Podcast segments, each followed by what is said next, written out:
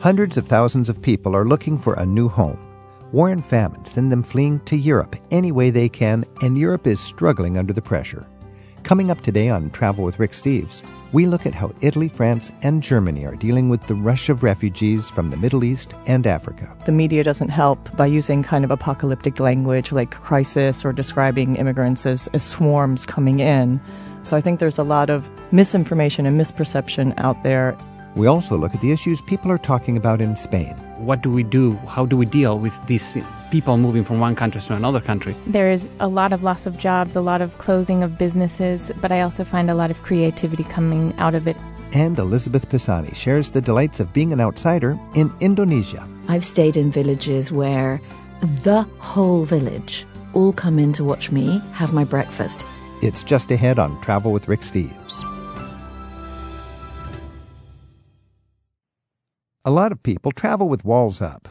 Bringing those walls down is what allows you to have those moments where you truly connect with new people and cultures. Rosetta Stone can help take down one of the biggest walls, the language barrier. Rosetta Stone is fun to use, you learn fast, and you can use it on your smartphone, tablet, or computer. For a special discount, go to rosettastone.com slash ricksteves. It's a huge challenge. The nations of Europe are trying to cope with the needs of hundreds of thousands of refugees fleeing war and starvation. Coming up, friends from Italy, France, and Germany share perspectives from their countries on the refugee crisis. And we'll look at what issues people are talking about in Spain a little later in the hour. We're at 877 333 Rick. Let's open today's travel with Rick Steves on the other side of the world. Elizabeth Pisani has lived and worked in Indonesia as both a journalist and an epidemiologist. She's examined what pulls together the people of its crowded cities and remote backwaters into what she calls an improbable nation. She writes about her encounters in Indonesia, etc. Elizabeth, good to have you back. Thank you for having me. Elizabeth, when you think about Indonesia, you think of, at least I think of the cliches, you know, shadow puppets, gamelan music, batik uh, fabrics. Uh, do we find that when we travel in, in Indonesia still to this day? Funny you should say that because every single one of those cliches that you've pulled out there describes Java. And Java is one out of 13,500 and some islands. It's one of the larger ones. It's the sixth largest island, but it's only 7% of the total land mass. Now it squeezes in two thirds of all of the nation's people, and that makes it culturally quite dominant. But in fact, there's a lot of very, very, very different things going on in different parts of the country. Now, I've lived in and out of Indonesia for 25 years. And when I went back with the prospect of trying to sum it all up and write a book about it, I decided that I was going to do a great counterclockwise circle around the country and not actually go to Java until last. And I mm. did that deliberately because I wanted to sort of not be, in a way, infected by those dominant images, those cliched images. And I spent, I suppose, a year before I got to Java on cargo boats and motorbikes and, you know, buses with chickens and, you know, on my lap and all of this. And in all of that time, I never came across wayang puppets, the shadow puppets once. No one ever mentioned them.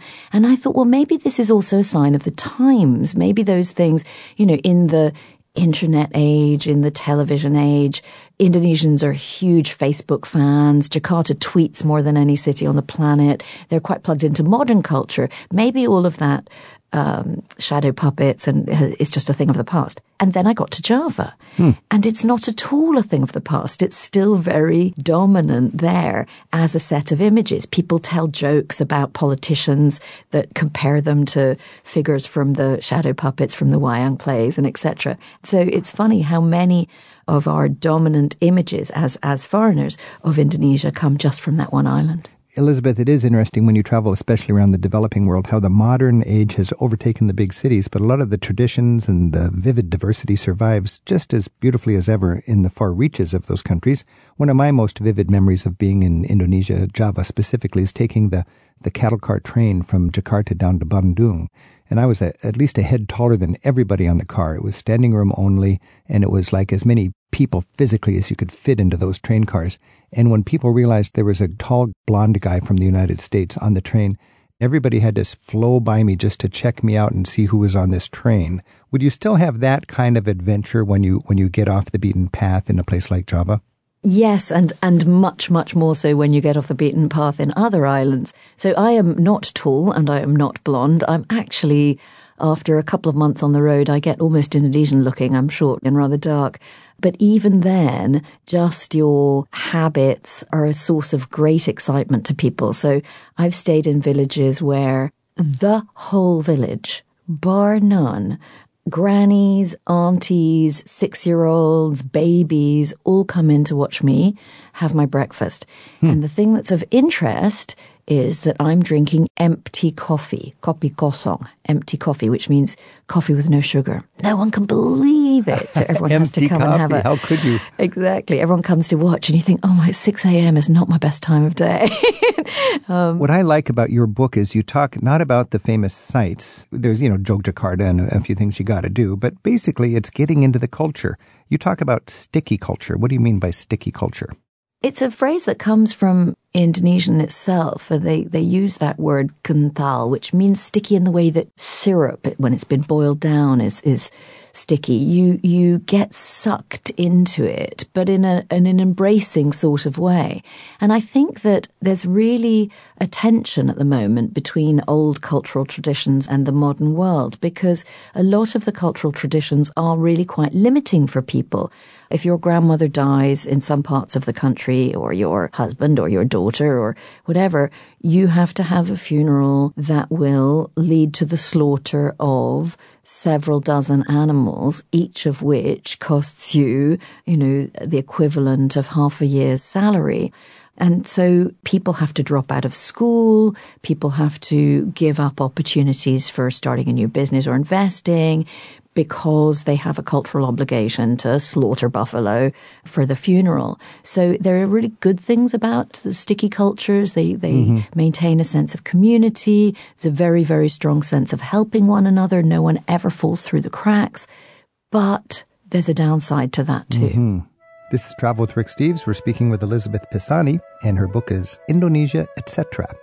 Elizabeth, when you're thinking about Indonesia, to me, it's the people that really you come home with memories of, vivid memories of. You, you call them in your book the most hospitable people you've encountered, and you write beautifully about the different people you met. You connected with a farmer. You can't not connect with people in Indonesia. They jump on you, as you said, out of curiosity and out of sheer joy of discovery of other peoples. And I think that comes down partly to the country's past as a, as a series of trading posts. But a farmer, how do you get into a farmer's life? Well, you're walking through the paddy fields and you hear this, you think, what kind of a noise is that? And it's rattling of cans. So the farmers have built these systems where they have a bunch of old tin cans filled with rocks hanging off bamboo poles, which they can tug simultaneously by pulling on a string to scare the birds. And so you realize that this is a huge amount of effort. You're in the rice field anyway, so you start rattling cans. And the next thing you know, you're staying with their family for two weeks. It, it happens all the time. Now, are these rented or just you're a guest? Because I stayed in Losmen. Losmen is an established kind of bed and breakfast system in the countryside, isn't it? Yeah. No, th- no, this is just. Just you're part of the family. Yeah, part of the family. Yeah. Of course, you know, I always leave a contribution yeah. and you know, obviously as it's polite to do that. But no, this is genuinely, oh, we've never had a foreigner staying wow. before. That will be interesting, you know. How about nomads? You encountered nomads in Indonesia. The nomad populations are, uh, we're talking about hunter gatherers in the forests, and those populations are shrinking very, mm-hmm. very rapidly. There are very few left, partly because the forests are shrinking so rapidly. And yet, and yet, those that still exist have a, an amazing life. So we, um, one of the gentlemen from the nomadic tribes, we went out hunting for dinner and we went frog hunting in the river. And he was Mishak was um, hunting frogs with the backside of a machete. So using the handle of a machete, holding the blade and thumping them over the head with the handle of his machete. You know, I want to stress you don't need a special permission or a, a, guide or a license to do this. Anybody with an adventurous spirit can go to Indonesia and have the experiences you're having if they're willing to get out there and meet people. Wouldn't you say that's true? It's it's not risky. It- I, I would say that true. I, I would say I would say you need a few words of Indonesian. It's uh-huh. uh, it's a relatively easy language to learn um, and very well worth the effort. And a very few words go a very long way. This is Travel with Rick Steves. We're talking with Elizabeth Pisani. Her book's called Indonesia, etc. Our phone number is 877 333 Rick. And Dennis is calling in from Juneau up in Alaska. Dennis, thanks for your call. Hi. Actually, I was curious. I was uh, interested in gamelan music, and then I saw a documentary on public TV about something called the Water Pimple Festival. I was wondering if those still exist and if it's possible to go see those. Gamelan is definitely very, very much alive and well. And there are various festivals, particularly in Central Java uh, and in Bali, that concentrate on gamelan. But almost certainly the answer is is yes, and I would encourage you to go and explore. You know, Ubud in, in the center of Bali has gamelan concerts for the visitors, and I found them just to be fascinating. All right, thank you. So the majority of the people in Indonesia are Muslim. We're talking a couple hundred million people, uh, but generally people are committed to the notion of separation of mosque and state. And modern Indonesia is a pluralistic, uh, secular uh, democracy. Uh, yes, much more than separation of, of mosque and state. They're committed to the idea of freedom of religion you've got to have a religion, but as long as you are, you know, a good God abiding people, no one really cares who your God is. If you had two weeks and you wanted a, a dose of three different or four different areas, what would you do for a first look at Indonesia? I think it's hard to avoid Java as a first look because it's such an important influence on the culture of the rest of the country and it's extremely beautiful and it's also the easiest traveling because there's mm-hmm. uh, very good infrastructure and large numbers of tourist facilities and, and people who speak English.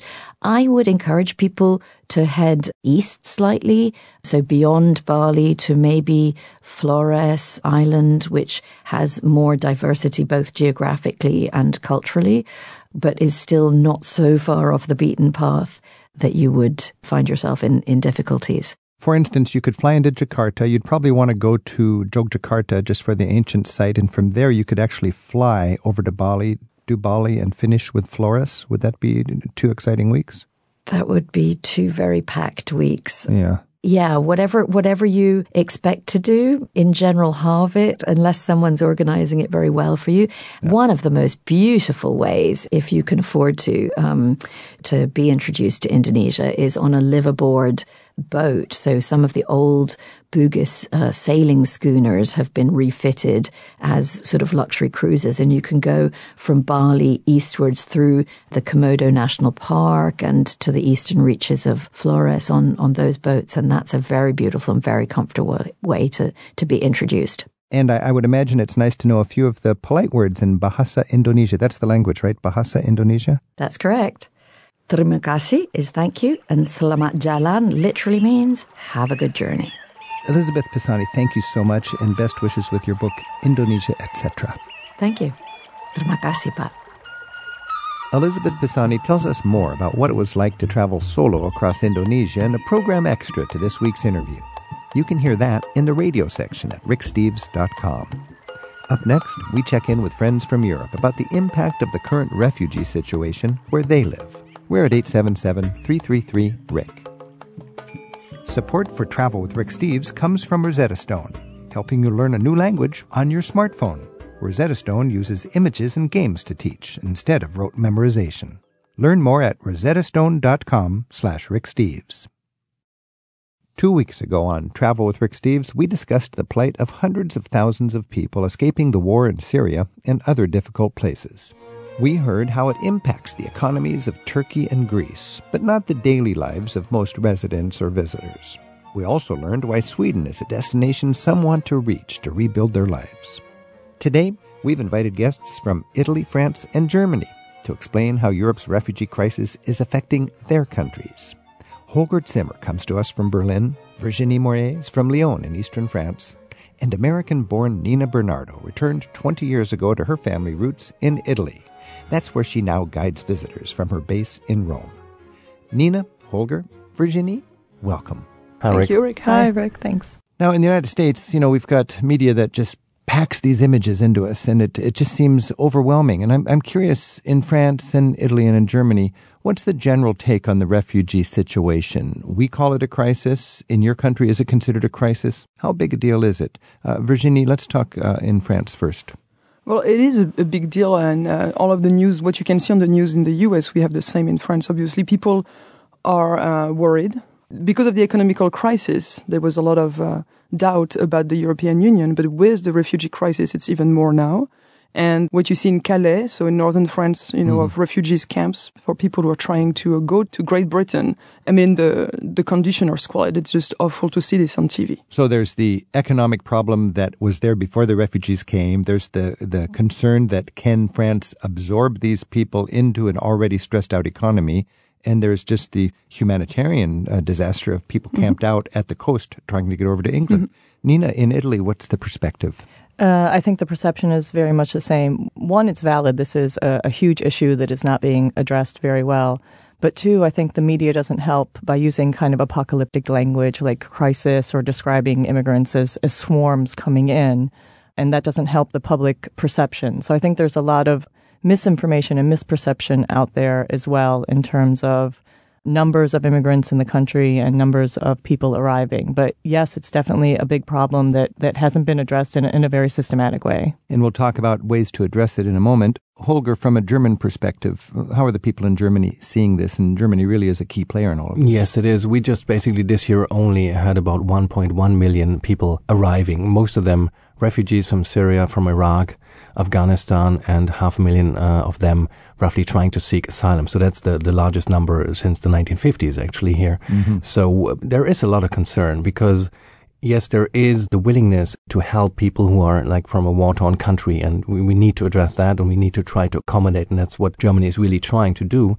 But there is a concern also, like one million people just like this in one year, and will this stop? Will this go on? And there is very mixed feelings about it, and I think it's kind of half-half when you look at the polls that people are really looking like, are we able to actually do something with it and, and help these people not just by putting on, on some mattresses in some kind of um, sports halls as, as they do now, but can we integrate them? Can we really make sure they're being helped? So this is an interesting issue. There's, I mean, you can handle the quote handle the refugee problem by giving them cots in a gymnasium and letting them, uh, giving them food, and, and you're just holding them in a temporary, miserable but safe situation. You can assimilate them into your economy, and that becomes a win-win thing where they contribute to the economy and they have a reason to work hard and, and join the society. Or you help them get through your country because they want to go somewhere else. Virginie, in France, do people feel like it's a positive thing potentially if it's done right that these immigrants can be assimilated into the country or is it just compassion and desperate cases Well, in France, we've had the failure to integrate the, the migrants community for a long time. With the Muslim communities, we, you know, France has not been doing a great job. After World War II, we had lots of needs for uh, manpower, and uh, we had the people from North Africa who spoke the same country came to France, so first generation, and now we have second generation French citizen.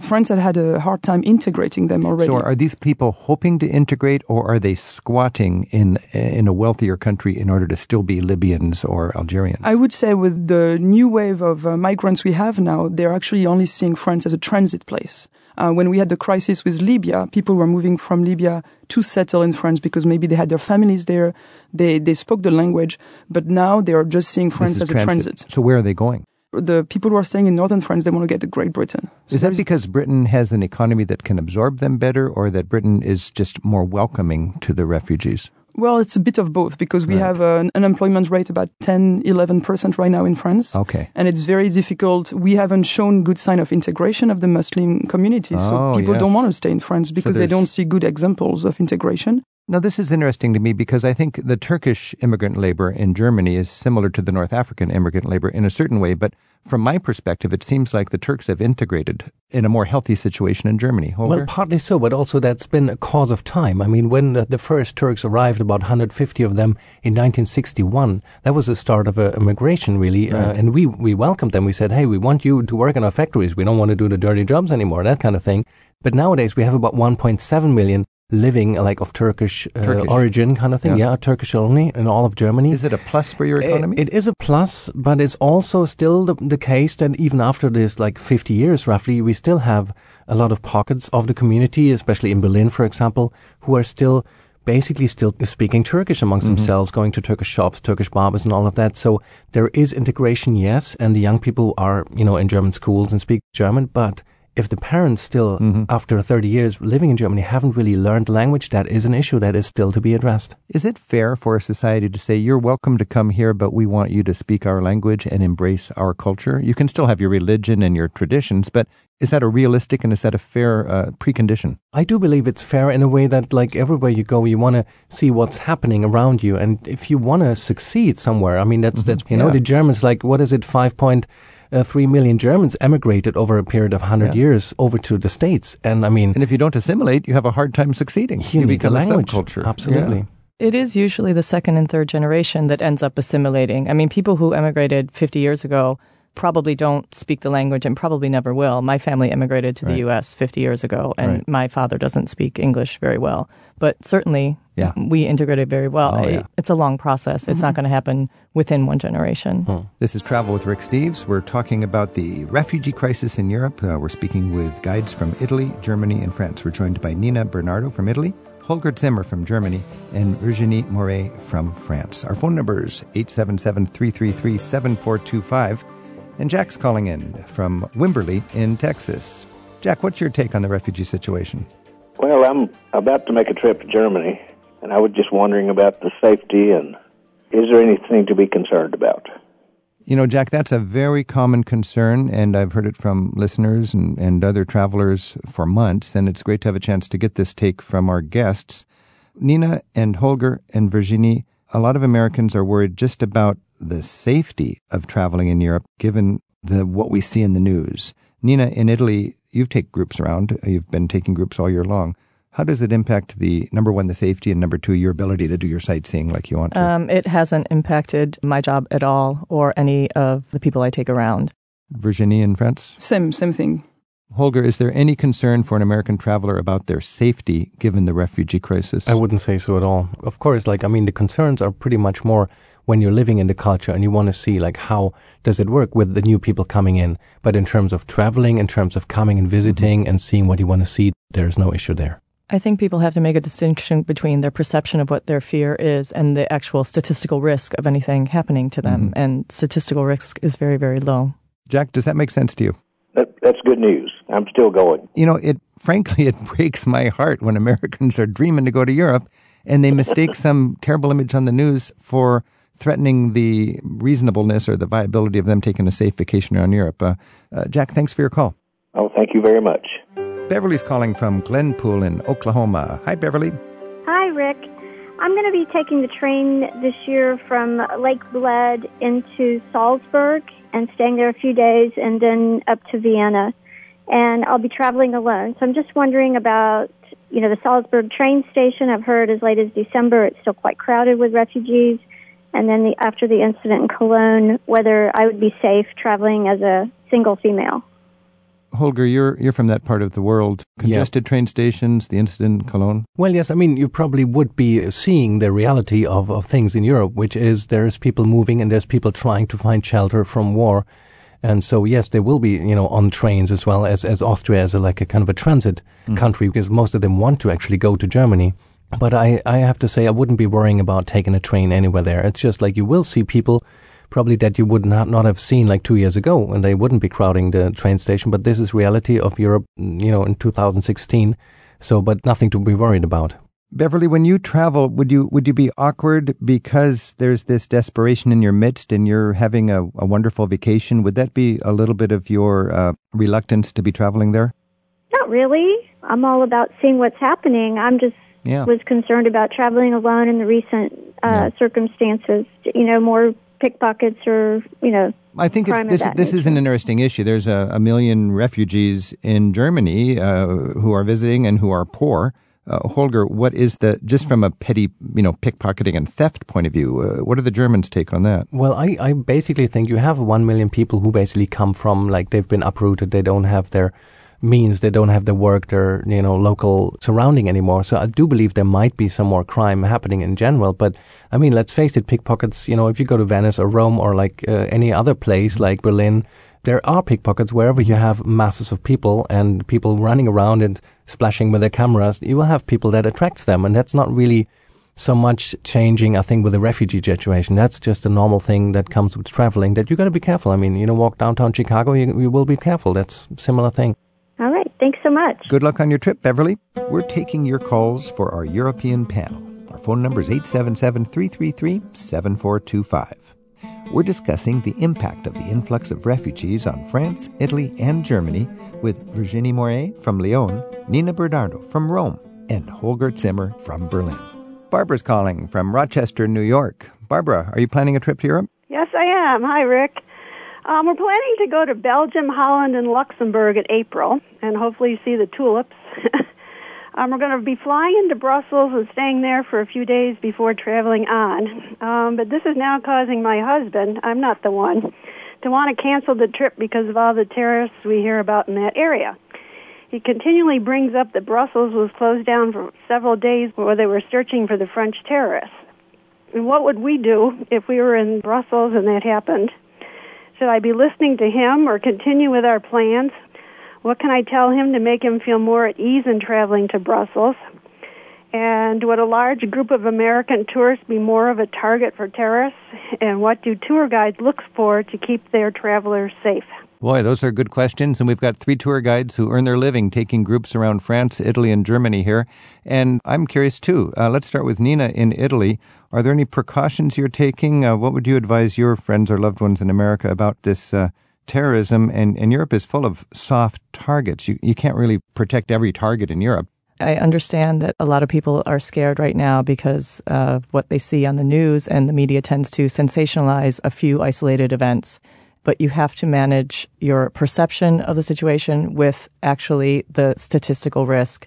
And statistically, you have more of a chance of being involved in, in, a violent crime in the U.S., of being the victim of a violent crime in the U.S., than you ever have of being the victim of some kind of a random terrorist attack in Europe. So you're much safer going to Europe. Uh, Virginie, in, in France, Paris had this horrible event recently, and I would imagine that that caused a lot of people in France to be a little bit less idealistic and compassionate and, and move to the right. What happened in France politically after that crisis? Well, politically, we had a new election, regional election, mm-hmm. and we've seen a rise in France in the right wing populist movement, the Front National, uh, that has existed for quite a while. And mm-hmm. obviously, with what happened, people tend to vote even more on that, you know, extreme right. Mm-hmm. And the first round of election, six of the 13 regions were actually going to be uh, won by the Front National. And that would be a very extremist That's the extreme right, party. That anti-immigrant party. Anti-immigrant, anti-Europe, getting rid of the euro.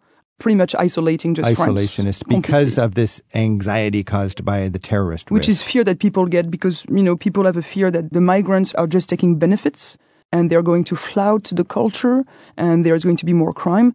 But as uh, Nina said, this is just, you know, what we see on the media and this is a fear that, you know, that those populist movements are using. And on the second round of the election, actually, French people realized that we can't go this way. We can't just live in fear.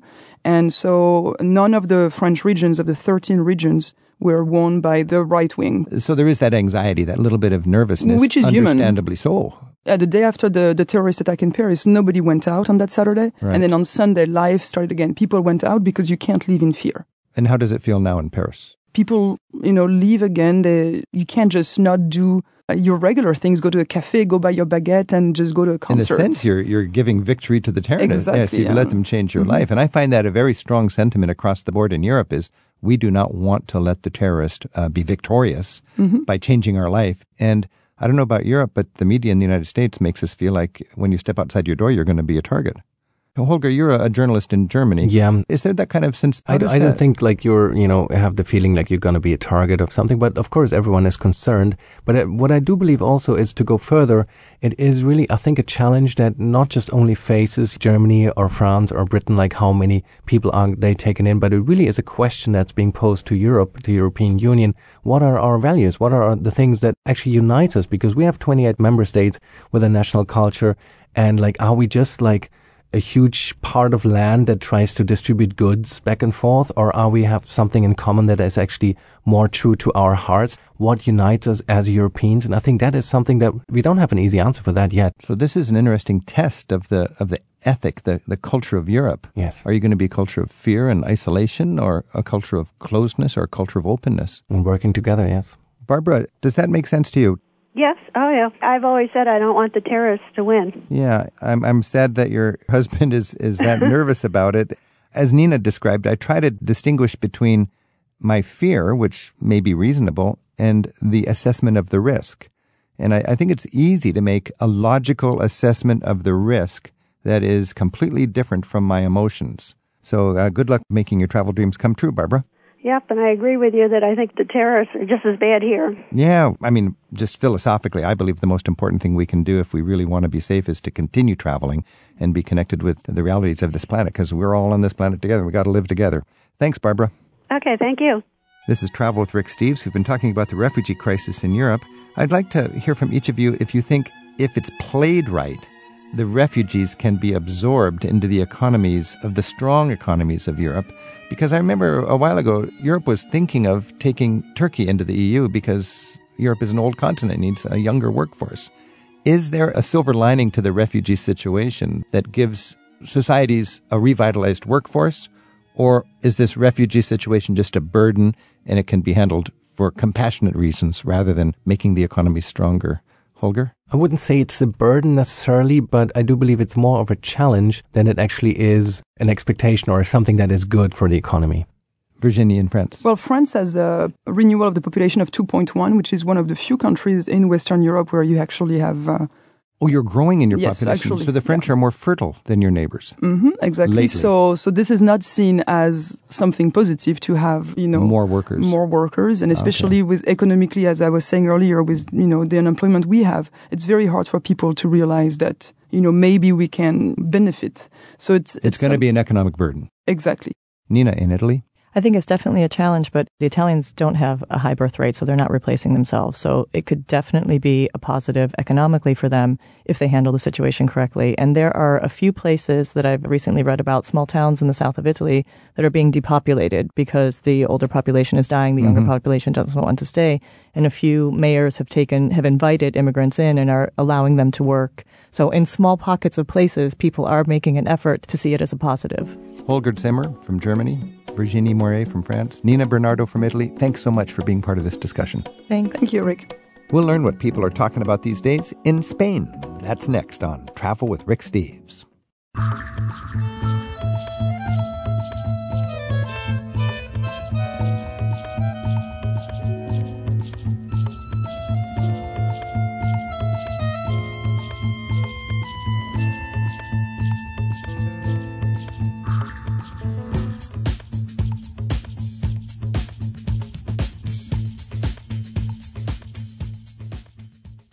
In many ways, Spain is cut off from Europe by the Pyrenees Mountains. They run from the Atlantic to the Mediterranean, dividing the French from the Spanish people. Maybe that's why Spain tends to face the south.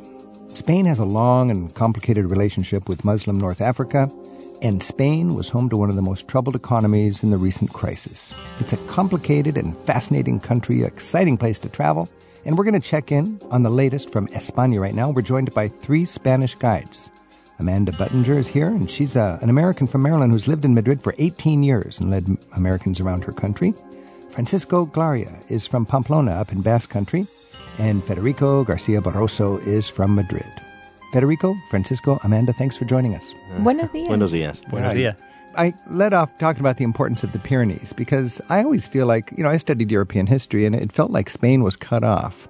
Federico, what are the Pyrenees in relationship to Spain and the rest of Europe? Supposedly, the Pyrenees are more than a physical border. Of course, we are mm, physically and culturally we are Europe, but in many ways we are related to mm, Northern Africa, whether food or people and history. Some of the most remarkable legacies in our country came from the Moors, and they stayed there for seven centuries, and they left us an amazing heritage, and that is a fact. So this is important when you go to Spain to recognize, in a lot of ways, Spain faces mm-hmm. uh, North Africa, Morocco, yeah. and Moorish civilization. Francisco, when you think of Spain's relationship to North Africa and the Muslim world over the centuries, how is that impacting Spain today? Well, today one of the big issues right now it's immigration. It's all around, and immigration. It's we are can canoe from Africa to Spain, so we have a lot of immigration coming in. And it's you, one can, of, you said you can canoe from well, you can. you got to be a good canoeist, but I well, can that happens, doesn't it? There's yeah. actually there's night watches on the beach mm-hmm. to see who's sneaking yes, in I mean, from this, Africa. We have a big major problem. You have to think that we're a socialist country, so we have to take care of all of these people, but the economy is not good enough to give it to everybody. So I think right now it's a European issue. What do we do? How do we deal with these people moving from one country to another country? In Spain, we've had this problem or this issue for many, many years ago. It's nothing new, is it? I mean, you go to a church in, in southern Spain and you see statues of uh, Spanish Christian leaders cutting off the heads of Moors. Santiago, yeah. Santiago. What's his nickname? Matamoros. What does that mean? The, the Moor, slayer or the Moor killer. Yeah, Federico, you see this literally in church, don't you? Everywhere, and nowadays it's not really diplomatic, you see, but in those days, in those times of the Crusades, uh, the Saint James, Santiago in the Spanish language, is actually the man who is riding his white horse in the name of God and cutting off the heads of those bad Moors, you see.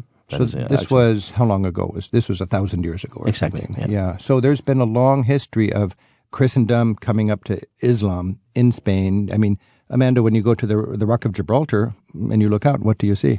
You can see Africa. It's right there. The pillars. Of, what are the pillars of Hercules? Is that what that's called? The two rocks on either side. The two rocks on either side, joining that Hercules, the myth of Hercules, came and pushed the land apart. And to this day, that's a very strategic uh, spot. Spain has an interesting relationship with, with Britain because of the Rock of Gibraltar. What's what's that all about, Amanda?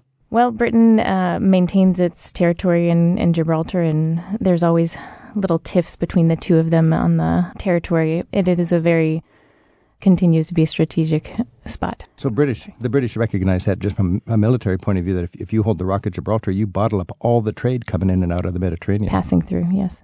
Wow. Now, Amanda, you've been in, in Madrid for 18 years. Uh, I was just in uh, Andalusia, and, and, they were talking about the first mosque that's been built in Spain since uh, the uh, Reconquista. You know, yeah, they actually came into Spain in the year 711. Very easy right. to remind, and then it took a while to conquer the basically the whole peninsula. And there we find all the Moorish architecture everywhere, even in northern Spain, in some tiny enclaves. They, they really arrived there. They just they felt more comfortable in central and southern Spain, but they were everywhere. Yeah. But the, the Moors were famously kicked out, or the Muslim overlords or whatever were kicked back into Morocco in 1492. But Muslim culture stayed in Spain in, in so many ways. And as a, as a tourist, Amanda, today, what do you see that's part of that Moorish heritage? Well, I do take, apart from the heritage, the new uh, Muslim community. I always take people in Granada to the new mosque, which was built in the early 2000s. I think it was 2006. But it took, I think it took about 20 years for them to approve the mosques. Right. But the, but the, fascinating there. thing about that is it was not built for immigrants, the way I understand it. It's built exactly. for Spaniards whose families have been in Spain exactly. a long time. There's nothing, exactly. nothing uh, North New African about immigrant it. about mm-hmm. them. This is mm-hmm. an indigenous Spanish religion, mm-hmm. Islam, that's been there for a thousand years. What is the relationship right now in Spain? We hear a lot about the relationship in Paris between the uh, Christian and the Muslim communities there. What are the tensions and what are the positives and what are the negatives in Spain with the Muslim minority? Yeah, we actually, I think they are the, biggest minority. They are roughly, roughly 1 million people. In Spain, we are in total 46 million people, if I'm not wrong. We have to remember, unfortunately, we had our uh, 9-11 that happened actually with 4-11 in the year 2004, if I'm not wrong. And we have to say that the Spaniards, any kind of Spaniard, we reacted in, in a non-negative way against the Islamic community because we all understand that those killers are not representing, you know, the Muslims that we have in Spain, you see. So this is important to say, you know, it's important to say that Spaniards, in my opinion, are not actually unfriendly, you know, with all this uh, issue. So this is interesting. So you mentioned your 9/11, which happens to be 4/11. Mm-hmm. What would that be? April 11th, uh, mm-hmm. a few years after 9/11, mm-hmm. and we had this terrible bomb in the train Madrid. station. Yeah. And your point is the Spaniards recognized that this was a crime done by some terrible people, but not a civil war within uh, ethnic groups in, in Spain. Exactly, exactly. I don't know if I'm that positive. I'm sorry. Yeah, I'm beginning to see racism uh, Uh-huh. against religion. I'm beginning to to feel people fear when you see people all dressed with burqas. And it's like, mm, So you see a rising uh, presence. I'm beginning to see it, and you know there there's something going on. I don't know exactly what it is, but I I think until now, until everything that happened on Charlie Hebdo and all of these things are changing us. We're beginning to be a little bit more distant. We're not as clean as we were before. So there was that idealism before, but now after uh, Charlie Hebdo and other terrible terrorist acts in the last years, Mm-hmm. Spain is becoming uh, more guarded. And if you were a Muslim in Spain, you would feel probably a little more ostracized. Watched, yeah. Watched. But- I just want to say that it's not exclusively about religion. I would say that it's all about immigration. The economical situation in Spain is not good, and some people have those fears about, oh, they are going to get our jobs. And now, no matter that they are actually Muslims or they are Latin American people or people come from Eastern Europe, you know, they are immigrants, and, and that is basically the point. I agree to say that there's a kind of racism that is more visible right now than it was mm. a few years ago. When I was in Spain, I'll never forget, I saw no signs in Arabic going north. And I saw a lot of signs in Arabic going, south. Like, if you want to get back to Morocco, this is the way This to is the go. way. Go- uh, go that way. this is Travel with Rick Steves. We're joined by Amanda Buttinger, Francisco Glaria, and Federico Garcia Barroso. We're talking about Spanish politics and economics. Our phone numbers 877-333-7425. And Michael's on the line from Houston in Texas. Michael, have you given some thought to the complexity of Spanish society these days? Uh, yes, uh, actually, for uh, at least a couple of years, I've been following what's going on with Catalonia, and I see that the new prime minister of Catalonia pledged secession within 18 months, and the Spanish prime minister said he would he would fight for national unity. I've also been told that secession would be unconstitutional, although I don't think the Catalonian politicians would care about that. So, for, for our listeners, Michael, Catalonia is that very uh, wealthy and proud and industrious northeast corner of Spain uh, where they have their own heritage and language, and the capital city would be, or the leading city would be Barcelona. I saw uh, Francisco sort of rolling his eyes when you mentioned the uh, ruler, the leader of Catalonia. What's your take on that, Francisco? Well, we right now we have a big mess in Catalonia because uh, they had elections, and who's going to win? Okay, a lot of people said, okay, it's going to be the separatists, and they're going to keep on going with that. the separatist. And at the end, they didn't get it. So there was these elections, and okay, let's trade votes. I give you this. Nothing. So right now they have just changed the new prime minister. New prime minister is Carles Puigdemont, and he's exactly the same as the other one. But whatever he does, he is part of Spain, part of Europe. I don't think he, they will be able to come out of of Europe. Do they want to come out of Spain? No, they want to come out of Spain, and Europe says, okay, if you go out of Spain, you're out of Europe. Oh, is that right? So I don't think it's worth getting out of Europe. And Federico, what's your take on that?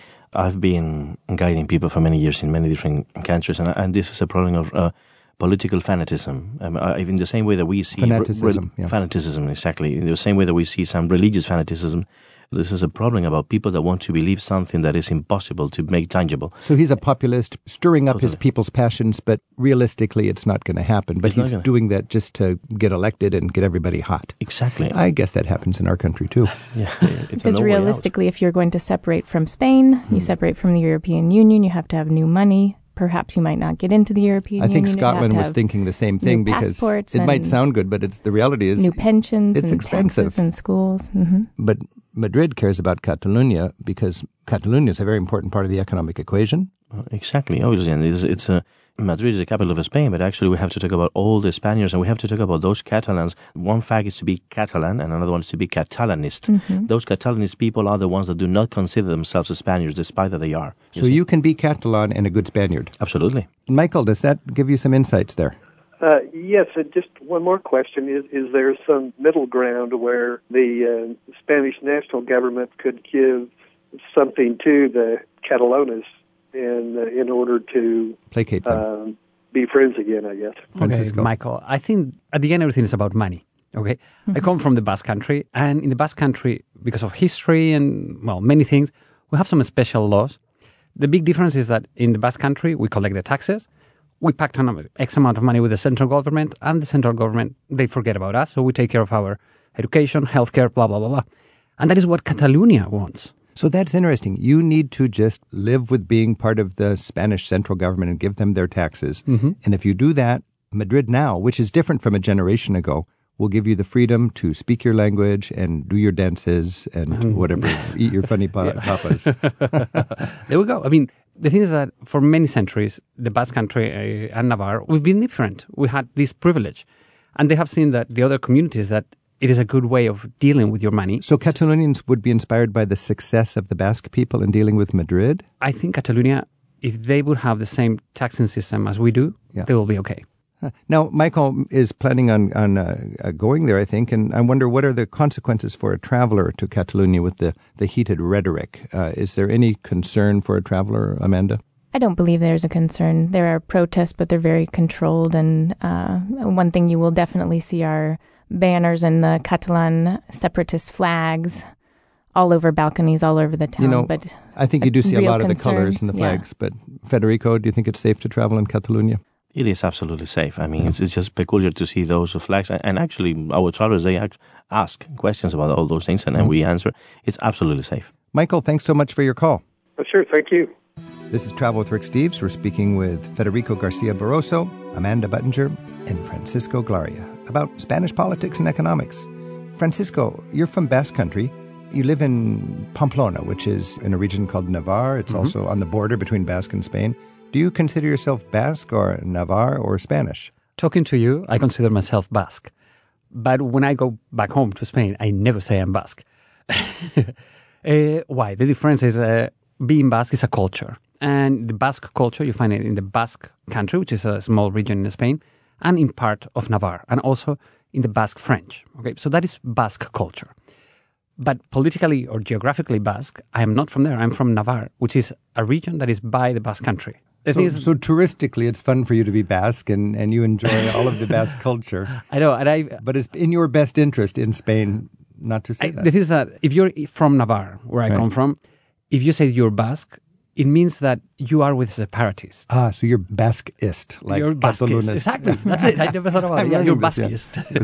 And I am not. I'm Spanish. I'm Oh, 100% Spanish with Basque tradition who Very nice. is in Navarre. So it's kind of complicated. I always say that Basque, we are a little bipolar. We're a strange. Thank you. Now, Federico, you're Mm-hmm. you're from Madrid. How long Yeah. have your How long has your family been in Madrid? Several generations. When you say you're from Madrid, you can look down the street and see the royal palace. Mm-hmm. And uh, it's hard for an American to understand the stature of a royal family and having a royal family in the gossip pages and so on. Mm-hmm. Your royal family uh, took you out of fascism. I mean, isn't it right that your fascist dictator gave the uh, government to Mm-hmm. Juan Carlos. Juan Carlos, Exactly. and Juan Carlos probably disappointed Franco by letting your society morph into democracy. Mm-hmm. Is that fair to say? the monarchy came back to Spain by decision of a dictator. This is extremely important to consider, okay? Mm-hmm. And I think some people say beautiful words nowadays about Juan Carlos. In my opinion, he was not actually the savior of our democracy. I think that he was a prudent king who played the role that he had to play. Mm-hmm. He had actually some wise people next to him telling him what to do, when, where, and how. And, and nowadays things are, are changing, but it's important to tell to our listeners, by the way, that the Spanish monarchy nowadays they play a symbolic role. They are our figureheads. They do not own all that historical legacy. That is Mm-hmm. not happening in the UK. The, the British monarchy are the owners of that heritage, and in Spain, all those palaces belong to the people, and we let them to have those buildings in a kind of perpetual use, but they are not the owners anymore of that okay, legacy. so what is the function of the royal family in Spain, very briefly, and give us a review about elephant hunting and tax fraud and strange husbands. the decline of the, of the monarchy nowadays, of, of some of the members, I mean.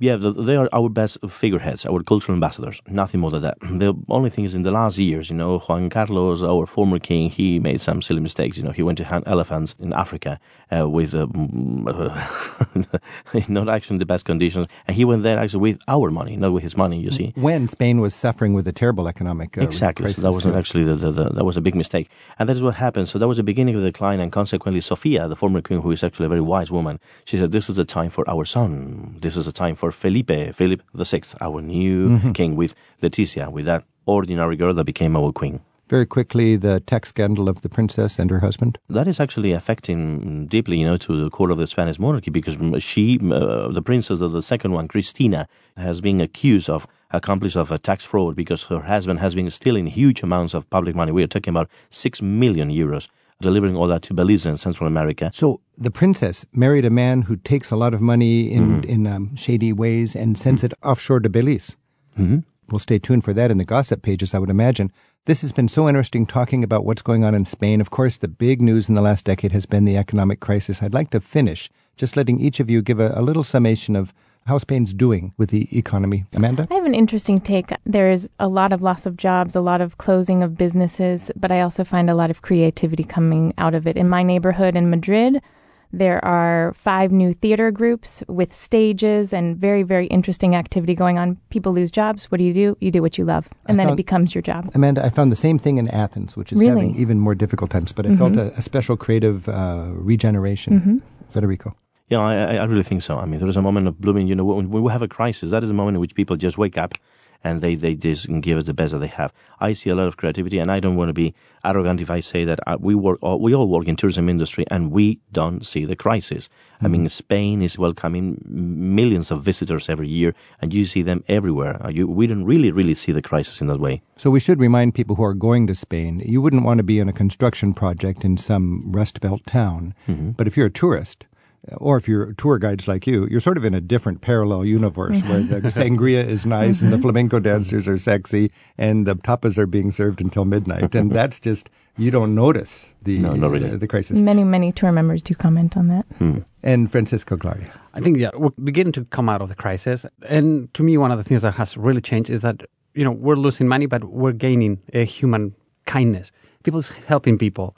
It's a, a big, big, big moment of camaraderie, and people, you know, you need this. Here we go. There's a lot of uh, food banks. There's a, everything is working. You know, I think we're becoming a little bit more human. We're, That's a beautiful thing. And I remember reading the same thing uh, from people reporting from Iceland after their banks all collapsed. All of a sudden, it was like the good old days when people took care of each other. Yeah. I mean, I think we're going back to basic values.